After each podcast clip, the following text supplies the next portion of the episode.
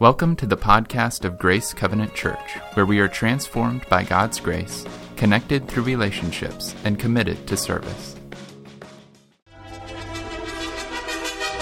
Many millions of years ago, a race of hyper-intelligent, pan-dimensional beings got so fed up with the constant bickering about the meaning of life that they commissioned two of their brightest and best to design and build a stupendous supercomputer to calculate the answer to life, the universe, and everything. Oh, deep thought. We want you to tell us the answer.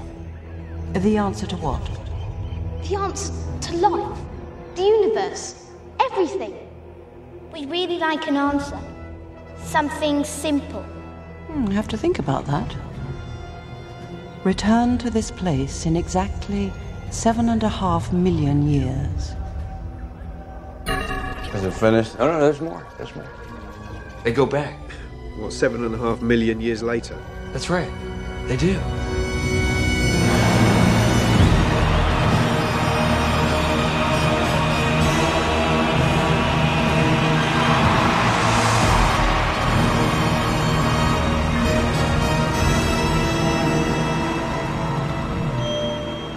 Deep thought. Do you have An a... answer for you? Yes, but you're not going to like it. It doesn't matter. We must know it. All right. The answer to the ultimate question of life, the universe, and everything is.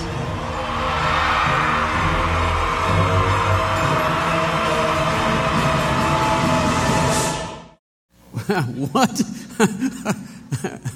Who did the editing on that? The heads will roll this week, I can tell you. Seven and a half million years, you wait that long, and then they, what, cut to commercial break? The meaning and purpose of life. Um, it plagues all of mankind and always has. We're going to look at that today um, be, because we have to find, as human beings, we have to find purpose in, in, in marriage, family, right, in business, in the, the things that we do uh, to make a living in, in our lives itself, asking the big question, why? And we're going to look at that. I mean, there are cultures, uh, there are thoughts that some people would say, well, we invent God because of the plaguing question of, of the purpose of life. We invent God to answer that question, like we invent God to placate our other fears in life. And, and we think that that will help. But the, I think if you ask a deeper question than just what is the meaning of life, I think a deeper question is why are we even asking? I mean, why, don't, why can't we just be content mammals that uh, pursue the pleasure principle and, and we pursue pleasure and avoid pain and, and live a contented life as, as good mammals can? Well, we don't, and that's, that seems to be the problem. Sir John Templeton wrote this. It, it, it would, not be, would it not be strange for a universe without purpose to accidentally create human beings that are so obsessed with purpose? How could a universe that accidentally got started, void of purpose, invent human souls like we have that are constantly longing for purpose? Well, that's kind of an introduction to our series or to today's uh, learning time today. We're, we're, going through a series together that uh, over 300 churches are doing from uh, Georgetown to Buda. It's called Explore God. We're studying at least six different topics together, the same six different topics uh, this fall, and we're looking at this one today called The Meaning and Purpose of Life. Is there purpose in life? Now, I, I, just feel like I need to apologize up front. This is going to be a monologue. It's difficult to look at these extremely difficult questions in the context of a 35 minute talk. And so we've done a couple of things to kind of, I guess, uh, allow people to go deeper uh, in, in, these, in these topics. One would be we would recommend at least two books to you. They're sold in our lobby right this week as well. We've been on sale for almost a month now. One's called On Guard, uh, that's edited and mostly authored by William Lane Craig, a genius of a man, lives in Atlanta and uh, Los Angeles, and it, it he's going to deal with these six, closer to ten topics, and answers them in a way that that um, the population could understand and enjoy. Uh, he is. He's, he's outstanding at this. This is a newer book. I would highly recommend it. The other one I recommend is this, this one called The Question of God. This is uh, a textbook for a Harvard class that became a PBS series that is exceptional for just having a, a, a, book club or kind of a neighborhood Bible study, and it just it tracks the philosophies and the thoughts of of C.S. Lewis and Sigmund Freud, two young men that had tragic lives growing up and were atheists. Obviously, C.S. Lewis changed his view on God and, and where their values led them. I'd recommend that as well. They're on sale. The other thing we're doing is we're bringing um, Cliffe Knechtle to Grace on September 29th. It's very important that you bring your friends to this. This is not going to be an intramural debate. It will be for people to ask questions. If, if we don't have many questions, we're just going to go home early that night. Uh, so please bring Cliff. He does bring friends to Cliff. He does this for a living. It'll be a great night, September 29th. He'll be teaching that morning as well. Okay, so that's how we're kind of going around the idea that monologues are given for six weeks. We're going to try to have dialogues with books and with Cliff. Now, this issue of the purpose of life and, and the meaning of life, and how is it and why is it that, that every epoch of time and every culture of time we have stories where men and women literally or figuratively are climbing mountaintops to talk to old sages and ask the question why? What's the purpose and meaning of any kind of life? And, and, and we kind of endure this because we're made to ask that kind of question. Look at what Dostoevsky, right, the famous novelist, he says this The mystery of human existence lies not in just staying alive, but finding something to live for. And see, I think that's the clue right there is why is it that mankind has to have something to live for? He, he's not like any other created thing, it seems like, anyway. I mean, even if he's not created, right? He stands apart from the rest of the mammals. Well, the Bible, we looked at the Bible last week and we saw that it's a reasonable book to believe that it could be from God to tell us about what God is like and how to live life and what eternity holds for us. And the Bible says this in a book called Ecclesiastes. Ecclesiastes 3, verse 11 says that God has placed eternity in the hearts of men, and yet we cannot fathom what God has done from the beginning to the end. Look at just again God has placed eternity in the hearts of man. He has made us thinking mammals. And that's, well, um, Blaise Pascal, the famous philosopher and scientist, says thought constitutes the greatness of man. That we are made to think, we gain honor in thinking, it is our duty to think. Look, if you look at any, you know, just any civilization on this planet, right? We are, we are just in the individual, we're just blades of grass when you look at the cosmos, right? We are here today, we are gone tomorrow. Even civilizations are here today, gone tomorrow.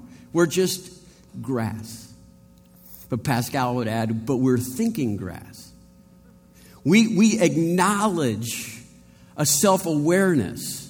We can say it is man that says, I think, therefore I am. And that thinking makes us human. Hamlet, right? To be or not to be, that is the question. To, to die, to sleep, to dream. Whoa, there's the rub. Because in that dream of death, right? In that sleep of death, what dreams might we have? Who thinks that? Man. Who could even write such a thing? That you would think about death and life, right, with sleep. Maybe, maybe we sleep. Maybe we dream. And what kind of dreams could we have? No one else is plagued with this. The majesty of man is this understanding that man is stuck. Man is stuck in this place where he is not like any other mammal. The mammals don't think about these things to be or not to be, to die, to sleep, sleep, to dream. The dolphin is living on instinct, just looking for its next meal. And mankind is in this very lonely place in the entire universe. He is a thinking mortal. He, he, is, he is in between an animal and a God. And we are alone there. We are not like anything else. And that's why we look for purpose in life. That's why we're longing for meaning. That's why we ask why. That's why we have these silly even movies that are, that are trying to figure this out for us, that mocks the question. We are caught between, and here's the thing what happens with mankind, with, with any given, given individual, since we're in this state of stuck, and this stuck makes us separate, but in this state of confusion, we gravitate towards this animal or this godlike thing. We, we want to be a cat, you know, not a, not a stray cat, not um, a barn cat, right, where you have to eat what you kill and kill what you eat. We want to be a house cat. We want somebody to take care of us and to pamper us and to make us feel good on the inside and out. We want somebody to let us out and bring us in so we can go back out again. We want to be worshiped. Wait, that leads to the other point. We want to be like a God. And man is not like other mammals. Okay? We, we are not to be stopped by nature. And so we will melt rocks. And with that metal, we'll make a plow and a shoe to put on a horse to, to make us food more than we could ex- ever eat in one season. We would have leftovers. Man can, can tame nature. The monkeys swing from tree to tree until they hit a wide river, and then they cannot cross it. We build a boat to cross it. We build a bridge to go across the great rivers. And then we will, we will build a dam to generate power, to light up a city where we can act like animals. What happens in Vegas stays in Vegas, which brings us back to the cat, which brings us back to being like gods. But we, we, can't, we can't live with this place in the middle. We're like, okay, listen, like I'm trying to convince you that we're a lot like gods, a God, small g, and we're like animals, but we don't know how to negotiate the staying in the middle, the golden mean terrible twos, which is usually terrible threes. Right? You demand to be in control. You want people to wait on you. And you throw tantrums and fits because you're going to, you, I'll get out of the car. Don't help me. I'm, I'm a God. I can do whatever I want. And you're here to serve me. And so you'll placate to my uh, terrorist demands. And, and so it's this back and forth, right? And then things change, and then we learn to throw different tantrums in our teen years that are a little more subtle. And then as we grow older, we learn how to reward those who appreciate us and punish those who do not. But we are still dancing, uh, falling, rather, we are falling from one side of this mule to the other, right? Trying to be just, just comfortable and left alone, but completely in charge of everyone and everything around us. We can't live on the horse. We gravitate in this experience of going back and forth and back and forth, but never resting in the place of humanness, the delicate balance of being stuck in the middle. And so you can look at philosophers and folk singers, and you can look, I mean, throughout the ages, you can see how people are, are describing, the, describing the human experience of running away from the question of what is the purpose in life by going to either trying to be like a god or be like an animal. Um, Pascal says, lust and power are the springs of all of our actions. Lust, right, an animal, and power like a God, are the springs of all of our actions. Malcolm Muggeridge, the famous British um, author and, and, BBC correspondent, wrote this. He said, If God is dead, then somebody has to take his place. It will be megalomania, power, God, or erotomania, animals, right? The drive to power or the drive to pleasure, a clenched fist or a phallus, Hitler or Hugh Hefner. He's showing extremes so that we might acknowledge that we gravitate towards one or the other. Um, 10,000 Maniacs in 1992. Candy that everyone loves, right? If lust and hate are your candy, right? If, um, if blood and love taste so sweet, then give them what they want. Hey, hey, just give them what they want because we fall off both sides of this thing. Look at a classic marriage. It starts off this way two people, individuals coming together, saying their vows, and leaving with this expectation I will control you and change you, and you will please me. And that's why there's so much marital strife in the early years, is because we have this value. I will be like a God and I will be like a cat, and you'll play to that. When marriage itself is all about learning how to trust, right? And how to, to serve. And what's, what's especially you know terrible is when you run into marriages 20 years 30 years in you know kind of in their journey and they're still back in the first five where it's like you i'm going to control you and now we have children i'm going to control you and the children and everyone around me and i will be pleased and that i mean you can you can stay stuck in there for a very long time i'm, I'm trying to prove to you that for lack of any other definition in life, man, because he's stuck between gods and animals, plays one or the other and spends his whole life being distracted by, by that back and forth, right? The pendulum swing never stopping. And we just stay busy at doing one or the other because busy is the narcotic, not of our time, of the human race.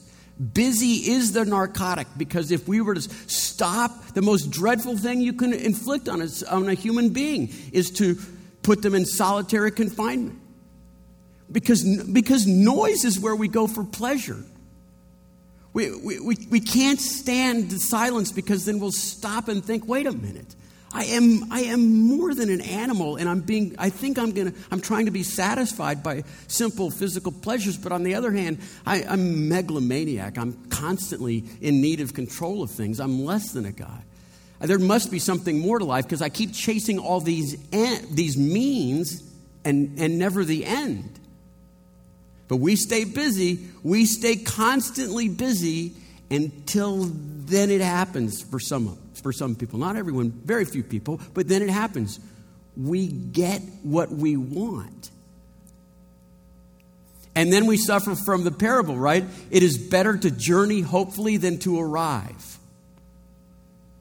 As long as we keep chasing the passions, hopefully we never get them, or we chase the power and the control and the status and never receive them, then we can journey hopefully, because that's better than never arriving. And, and, and that's when that's when that's when life that's when life gets exceptionally quiet and then we say what's the purpose of it all? I chased all these means as though they were ends and they're dead ends. Look here's look this is an old calvin and hobbes cartoon right? Have you seen this one where calvin and, and hobbes are playing checkers? I won i did it i did it. I'm the champion right? I'm the best i'm the top of the heap ha ha. Boy um Okay, uh, is that all? Is that all there is? What's what's? What's up? What's up with that? Why? Why can't he just enjoy that moment and it stays there? Why can't you climb to the top of a mountain and stay? Because you've done it. And now you have to move on to a higher peak. Here's why.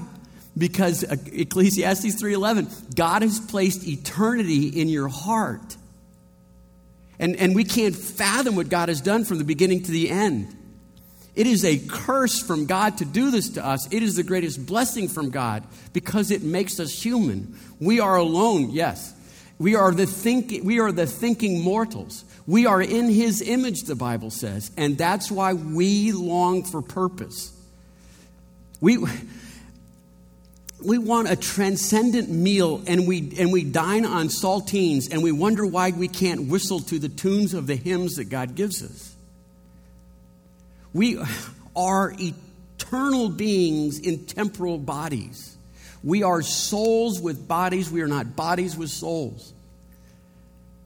And, and, and again, God has made us in, in, this, in, this, in this precarious place. He has put us higher than the animals, lower than God's. And we need to rest there by His definitions of what the purpose of life is.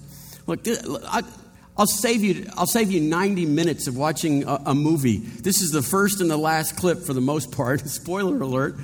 And, th- and I'm giving this to you because in 90 seconds, right? In 90 seconds, we'll do a 90 minute movie, but it's 10, it's 100 movies. Why, watch, this, watch this movie and I'll, I'll show you how it applies to other parts of life. Hungry much? Our business expense allots $40 each for dinner. I plan on grabbing as many miles as I can. Okay. You gotta fill me in on the miles thing. What is that about? Are you talking about, like, freaking flyer miles? You really want to know? I'm dying to know. I don't spend a nickel if I can help it, unless it somehow profits my mileage account. So what are you saving up for? Hawaii? South of France? It's not like that. The miles are the goal. That's it? You're saving just to save? Let's just say that I have a number in mind and I haven't hit it yet. That's a little abstract. What's the target? I'd rather not. Is it a secret target? It's 10 million miles. Okay. Isn't 10 million just a number? Pi's just a number. Well, we all need a hobby. No, I, I, I don't mean to belittle your collection. I get it. It sounds cool. I'd be the seventh person to do it. More people have walked on the moon. Did they throw you a parade? You get lifetime executive status. You get to meet the chief pilot, Maynard Finch. Wow. And they put your name on the side of a plane. If I had that many miles, I would show up at an airport, look at the destination board, pick a place, and go.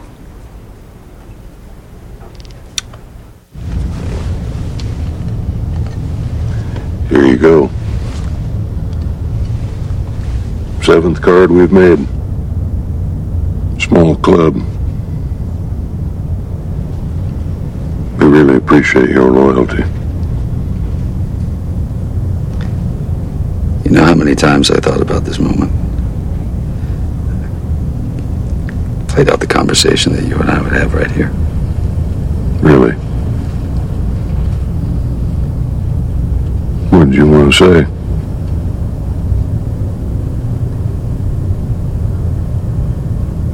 You know, I don't remember. That's all right. That happened to all of us.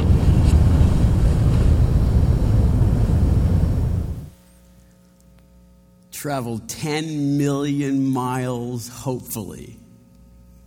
And then he arrived.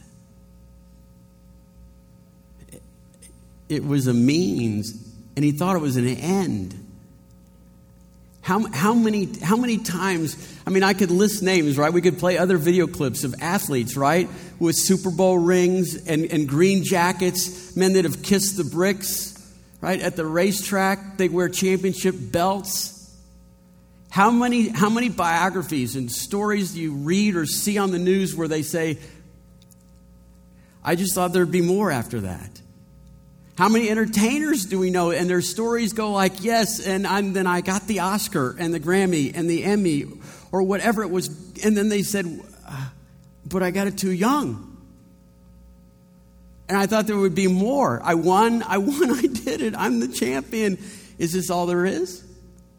Businessmen, they become successful in eh, whatever ways you want to keep score with that, right? They have a lot of money, they got a big house on the hill, they, and, and maybe they get a, a book, right? A speaking thing, whatever it might be, notoriety. And then they, they say, I won, I did it. And it gets quiet, and they say, Is, is that all?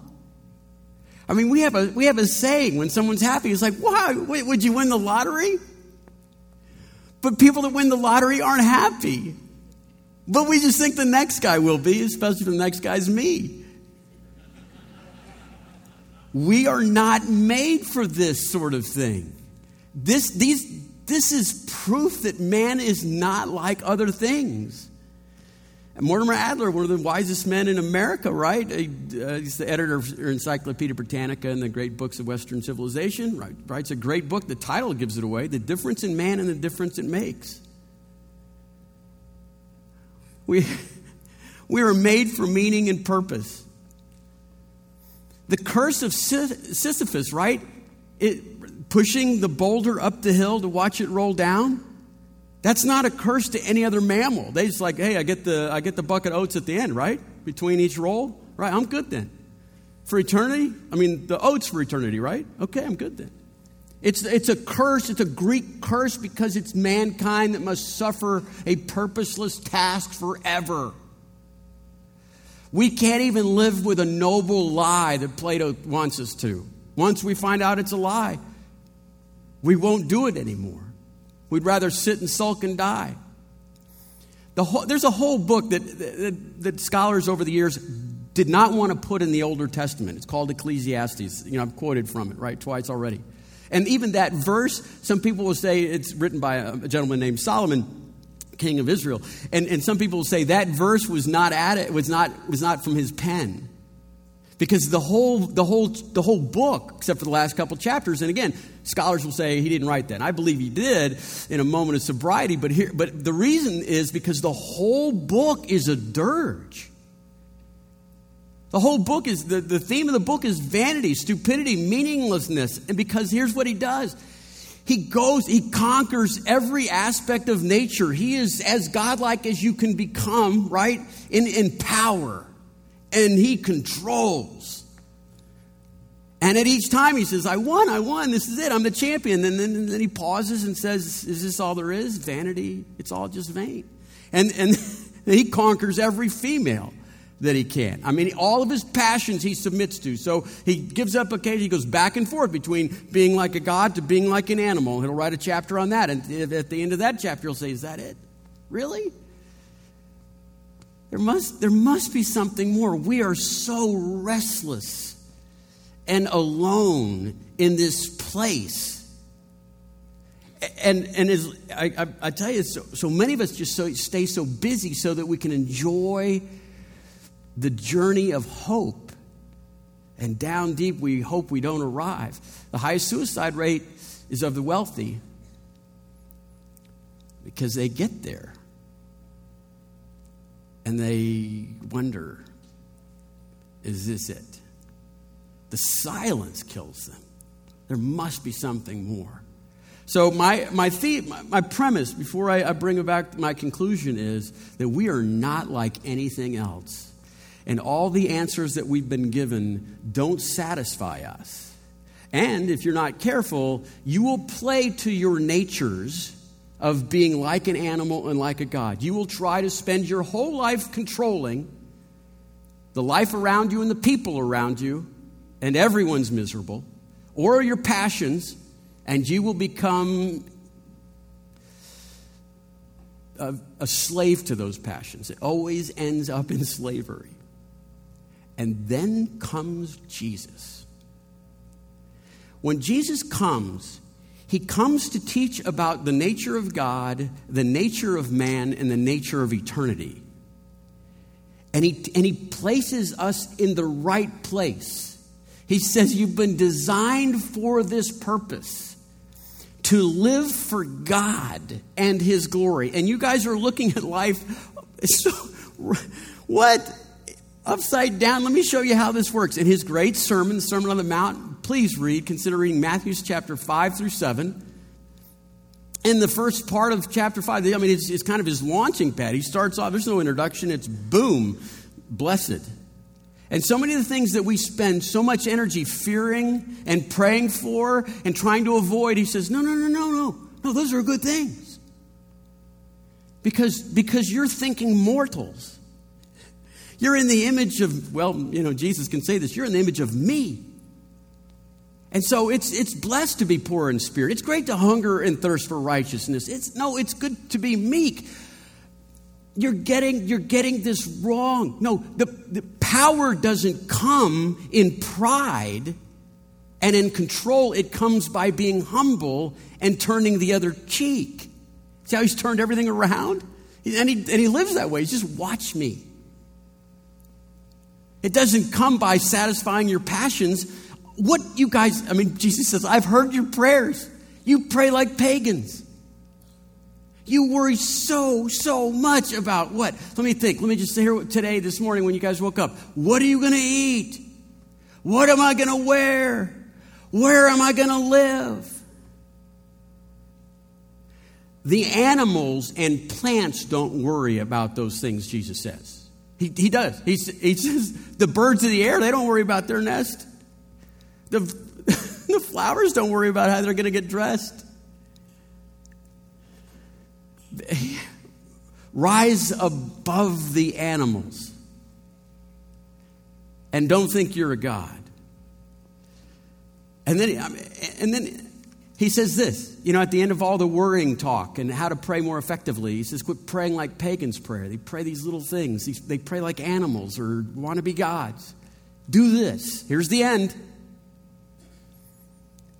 Seek first the kingdom of God and his righteousness, and all these things will be added to you.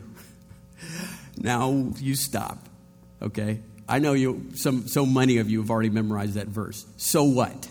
Okay? I mean, so what?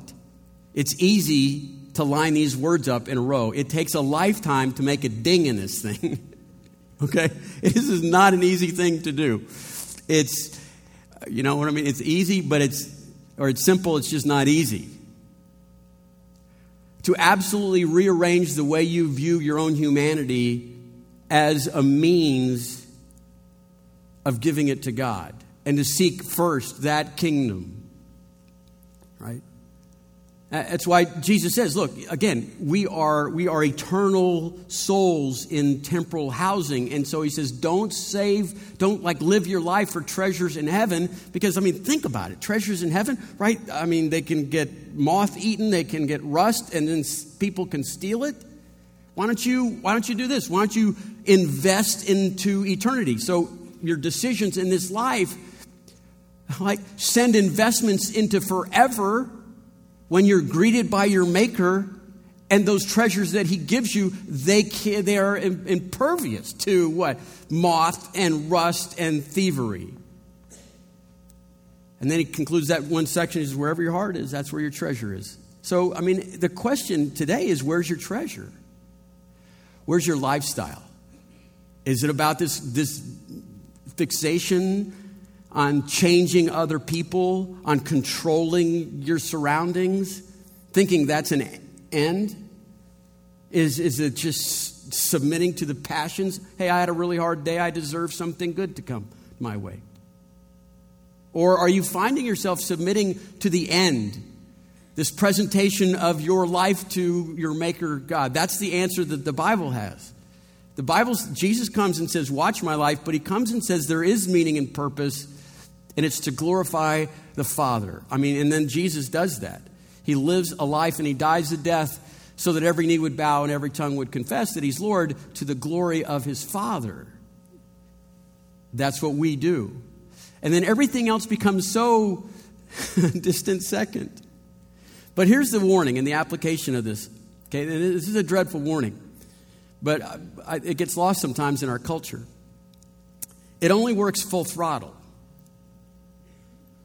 Christianity. If you're wondering why doesn't it work, I mean, you look around in America, you look around in some churches or people you might work with, and you go, they don't, they're not living any different than me, because it only works full throttle. Let me try to explain that. Back um, long time ago, before wakeboarding was cool, uh, the biggest, coolest thing to do on, on behind a boat was to slalom ski. That was one ski, and the, the, the narrower the point at the bottom, the better you could cut back and forth. Some of you old people remember the slalom ski, the one ski thing. That was great. And if you're learning how, it's great to start on two skis and you drop one and then you'd put the back foot in the back and then you could do some tricks. It was a lot of fun. But when you, you know, I mean, you wanted to start off with one ski, but the problem with starting off with one ski was you, it was excruciatingly physically demanding for two reasons. One, you're, you're sitting in the, and the ski has to sit straight up like this. Okay, right? So balance is absolutely required. And then when the boat, boat pulls you, there's this in between no man's land when you're resting, waiting to start, and when the, plane, when the ski planes out, and now you're, you're, you're finally your grip and your arms and your shoulders can take a little breather. But in between, oh, you, you take in a lot of water. You, you, you, question a lot of life. And somewhere in there you say, This is fun. Okay? Now, the reason I tell you that is because when you're in that rest position and the rope's tight, and right before you start, you say this you say, Gun it. Because what you mean by that is, I don't care how much power this boat has, because the more power, the better, the faster I'll plane out. I want you to gun that. I want you to go from dead stop to full throttle because I don't want to suffer in this no man's land for long. Any slalom skiers out there? Say amen.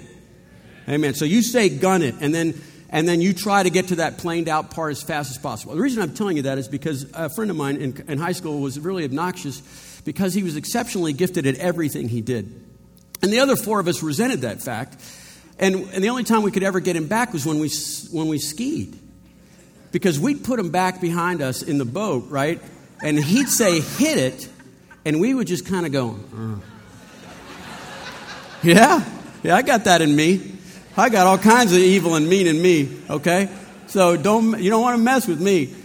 Not in a boat. And we, and Tim would be back there and he'd be, he was so strong. He was a, he was a pole vaulter and a foot, he was, he was everything, okay? He could do anything with his body. So he could actually take one hand off and say, up, you know, like this, you know, go faster.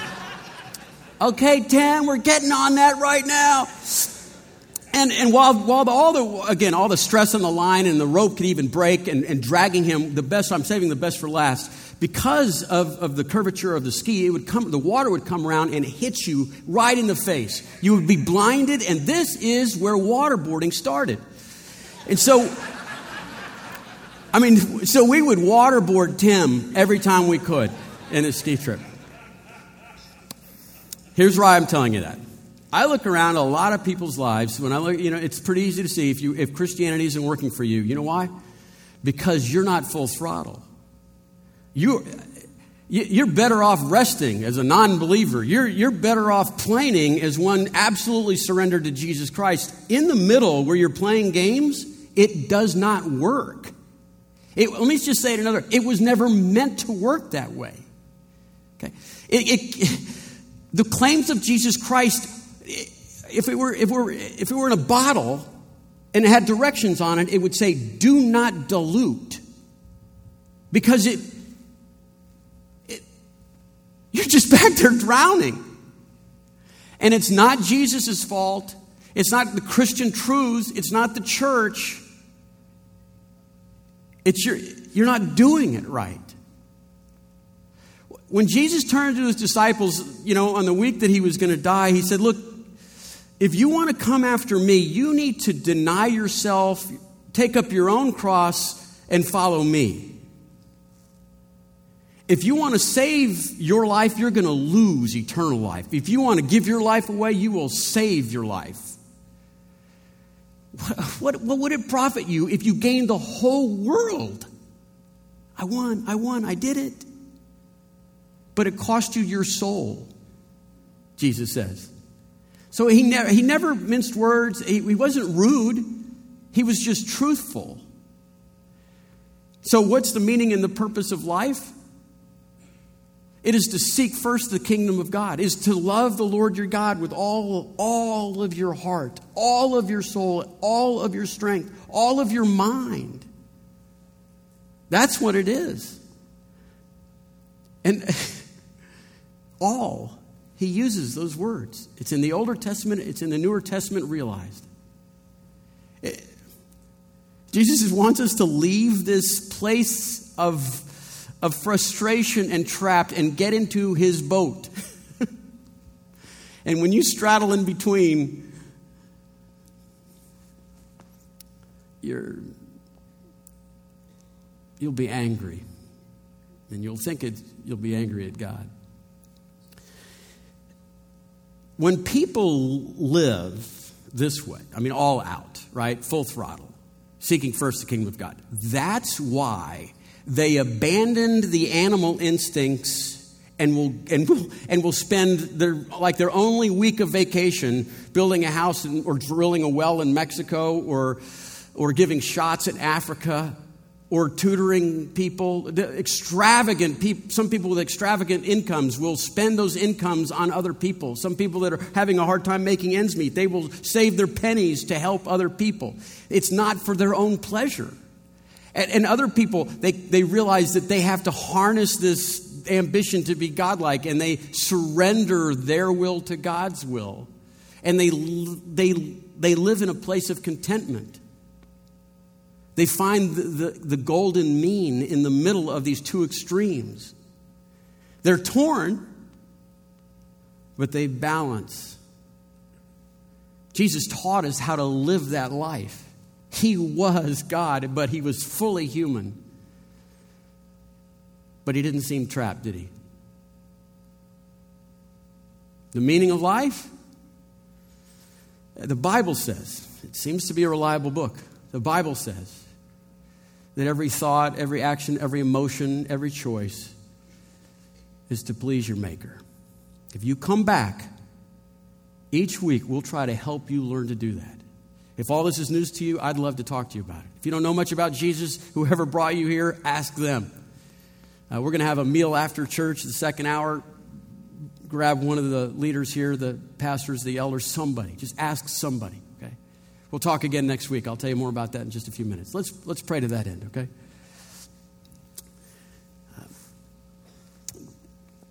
Dear Lord Jesus, I, I, first I want to thank you for the cursing and, and, uh, and the, the blessing of this eternity in our hearts. And I ask that you would turn up the volume. I'd ask that you would help us experience our aloneness in this universe. We are, we are, these, we are in your image, according to the Bible, and we are thinking souls. And we can only find rest when we find it in you. And so, Lord, I'd ask that you would haunt us with this and then quench that haunting with, a, with, with the experience of your Holy Spirit living in us. Lord, I know there's people in the audience today that just need the courage to have a first conversation, and I'd ask that you would give them that courage. You'd kind of push them out and get them started. Lord, we are grateful that you would rescue us from ourselves through Jesus Christ. We pray this in Jesus' name. Amen. For more information about Grace, visit our website at grace360.org.